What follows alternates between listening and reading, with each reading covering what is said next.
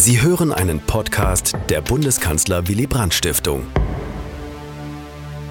Nach dem Ende des Ost-West-Konfliktes ordnet sich Europa neu. In den 90er Jahren wird der europäische Kontinent zu einem Symbol für Reise- und Bewegungsfreiheit. Mit der Einführung des Euros scheint dieser Prozess auf dem Höhepunkt. Im neuen Jahrtausend soll es sogar eine gemeinsame Verfassung geben. Aber wir gehen zunächst noch einen Schritt zurück und dafür spreche ich heute mit Dr. Lynn Selle. Sie ist Präsidentin der Europäischen Bewegung in Deutschland, mit 250 Mitgliedern das größte Netzwerk für Europapolitik in Deutschland. Ihre Vorgänger in diesem Amt waren unter anderem Walter Scheel, Annemarie Renger, Hans-Dietrich Genscher und Rita Süßmuth. Der Vertrag von Maastricht vom 7. Februar 1992 gilt als Meilenstein in der Geschichte der europäischen Integration. Es ist die Geburtsstunde der EU, wie wir sie heute kennen, und auch des Euros. Liebe Frau Selle, was war das für ein Europa im Februar 1992?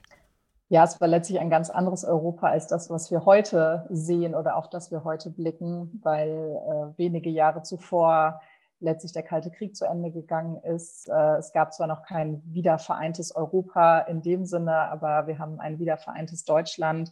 Und es war so ein bisschen die Stimmung des Endes der Geschichte. Also, dass man äh, den Eindruck hatte, okay, unsere liberale Gesellschaft, unsere liberale Demokratie hat äh, in Anführungsstrichen gewonnen, diesen Kalten Krieg und diese Teilung Europas. Und ähm, ja, dass man sehr optimistisch letztlich in die Zukunft geblickt hat, obwohl auch in Europa wir aus einer durchaus schwierigen wirtschaftlichen Lage kamen äh, mit der Ölpreiskrise in, den 70er Jahren. Also da gab es immer noch die Nachwirkungen, aber grundsätzlich politisch sehr optimistisch. Hm, und ein ja, geeinteres Europa, vermutlich allein wegen der Mitglieder, Mitglieder der, dieser Europäischen Union zwölf Mitglieder, das ist heute kaum vorstellbar. Ähm, spielt das eine Rolle, wenn man, oder macht das einen Unterschied, ob zwölf äh, Parteien an einem Tisch sitzen oder 27?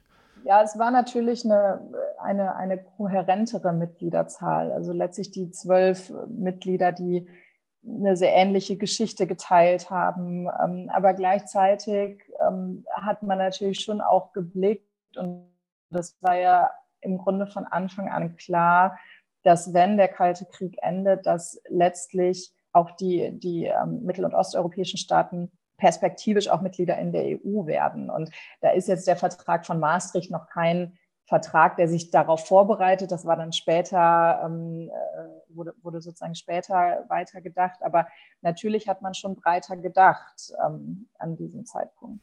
Ja, das ist vielleicht auch genau das Thema jetzt. Ähm, wir blicken auch mal auf aktuelle Krisen und sogar Kriege und müssen dann die gemeinsame Außen- und Sicherheitspolitik mal ins Auge fassen. Es sind ja auch jetzt gerade vor dem Hintergrund Waffenlieferungen an die Ukraine doch immer die Staats- und Regierungschefs der größten Nationen, die, die, die diese Dinge miteinander besprechen und die europäischen Institutionen ähm, bleib, bleiben da meistens zurück. Hätte man 1992 da nicht schon ähm, eine, stär eine, stärkere europäische Institution auf den Weg bringen können für eine gemeinsame Außen- und Sicherheitspolitik? Naja, zum ersten einmal hat ja der Vertrag von Maastricht überhaupt erstmal eine gemeinsame Außen- und Sicherheitspolitik geschafft. Und insofern ist es das auch schon mal ein Meilenstein, dass man sich darauf geeinigt hat, zu sagen, okay, wir wollen perspektivisch da viel mehr gemeinsam machen.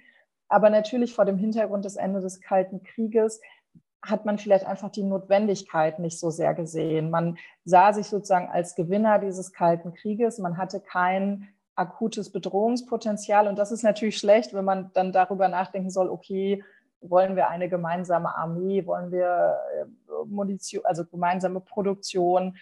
Das ist, äh, war vielleicht die Notwendigkeit nicht so stark. Und gleichzeitig muss man natürlich auch sehen, dass die, es ist immer noch ein sehr nationales Feld ist, auch rein wirtschaftlich betrachtet. Also das spielte auch immer eine Rolle.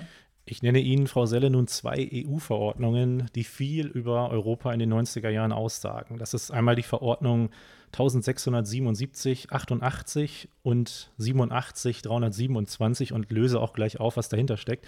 Das ist nämlich einmal die Gurkenkrümmung und einmal das Erasmus-Programm. Europa der Regularien versus Europa der Möglichkeiten, würde ich das mal abkürzen. Und das schlägt bei vielen Menschen in Europa, schlagen da zwei Herzen in der Brust. Müssen wir Europäerinnen und Europäer lernen, besser mit Vor- und Nachteilen der Europäischen Union umzugehen? Ja, obwohl das, also die Gurkenkrümmungsverordnung ist immer so ein, ein amüsantes Ding. Äh, auch mit Blick auf den Brexit, weil das, ähm, äh, ich, ich muss da immer äh, etwas schmunzeln, weil die britische Regierung ja ganz viel der EU-Verordnung rückgängig gemacht hat nach dem Brexit, um wieder Kontrolle über ihre eigene Regulierung zu erhalten. Was sie nicht rückgängig gemacht haben, ist eben jene genannte Gurkenkrümmungsverordnung, weil sie nämlich sehr praktisch ist, weil sie erleichtert, dass äh, sozusagen Gemüse von A nach B kommt, weil es günstigere Logistik ermöglicht. Ähm, insofern ist es vor allem auch eine Frage der Kommunikation. Ähm, und da, das ist in der Tat ein Punkt, wo die Europäische Union immer noch besser werden kann, wo auch die Mitgliedstaaten besser werden können, zu erklären, dass es durchaus Sinn macht, zu normieren, welchen Krümmungsgrad Gurken haben, auch wenn es vielleicht auf den ersten Blick nicht so äh, einschlägig erscheint. Und natürlich das Erasmus-Programm spricht für sich selbst. Ich glaube, dass man da gar nicht so viel kommunizieren muss, weil da das Erlebnis im Mittelpunkt steht. Aber grundsätzlich glaube ich schon, wir brauchen mehr und vor allem auch gemeinsame Kommunikation zwischen ähm, den Nationalstaaten, aber auch der EU-Ebene. Das ist nichts, was man am Ende nur der, der EU alleine überlassen kann. Mhm. Da sind wir auch schnell bei den Bürgern äh, und, und das bringt mich zu dem Thema der europäischen Bewegung, nämlich das bürgerschaftliche Engagement, das dort eine große Rolle spielt. Wie wichtig, wichtig ist eigentlich dieses Zusammenwirkung, Zusammenwirken von Staat und Gesellschaft und bei Ihnen in Form von 250 Mitgliedern, die Sie vertreten? Ja, am Ende ist natürlich Politik, also die politische Ebene, ganz zentral dafür, beispielsweise Vertragswerke zu schließen, wie den Vertrag von Maastricht oder äh, einen Konvent einzuberufen, äh, um die, den heutigen Vertrag anzupassen. Aber es geht letztlich nichts ohne die gesellschaftliche und bürgerschaftliche Unterstützung. Und da sind gerade so Mittlerorganisationen, die meine, ähm, mein Netzwerk letztlich unter einem Dach versammelt, ganz wichtig, weil zum Beispiel Jugendverbände ähm, in eine ganz, ganz andere Art der Gesellschaft oder Teile der Gesellschaft hineinwirken, als es beispielsweise die Caritas macht, als es die Gewerkschaften machen, als es Unternehmensverbände machen. Und wir brauchen letztlich alle Teile der Gesellschaft. Und Deutschland, in Deutschland haben wir den Vorteil, dass wir eine sehr breite und sehr proeuropäische Gesellschaft grundsätzlich immer noch haben. Aber das muss natürlich auch erarbeitet werden. Und dafür sind schon solche Organisationen ganz wichtig, die dann auch Demokratieerziehung machen, die letztlich auch zeigen, wie ähm, gesellschaftliche Positionen wieder auch zusammengebracht werden können. Also das äh, ist ganz zentral. Also Europa darf man am Ende auch nicht der Politik alleine überlassen. Auch wenn der Vertrag von Maastricht nicht perfekt ist, zeugt er doch von viel Mut und Optimismus. Ein positiver Blick auf die Zukunft. Eine gemeinsame Währung, die man darin entdeckt. Und bald wird ja auch schon die EU-Osterweiterung auf den Weg gebracht mit zehn neuen Mitgliedstaaten. Wünschen Sie sich, liebe Frau Selle, manchmal diesen Optimismus, wenn es heute um die Zukunft Europas geht? Ich glaube, wir haben viel Optimismus.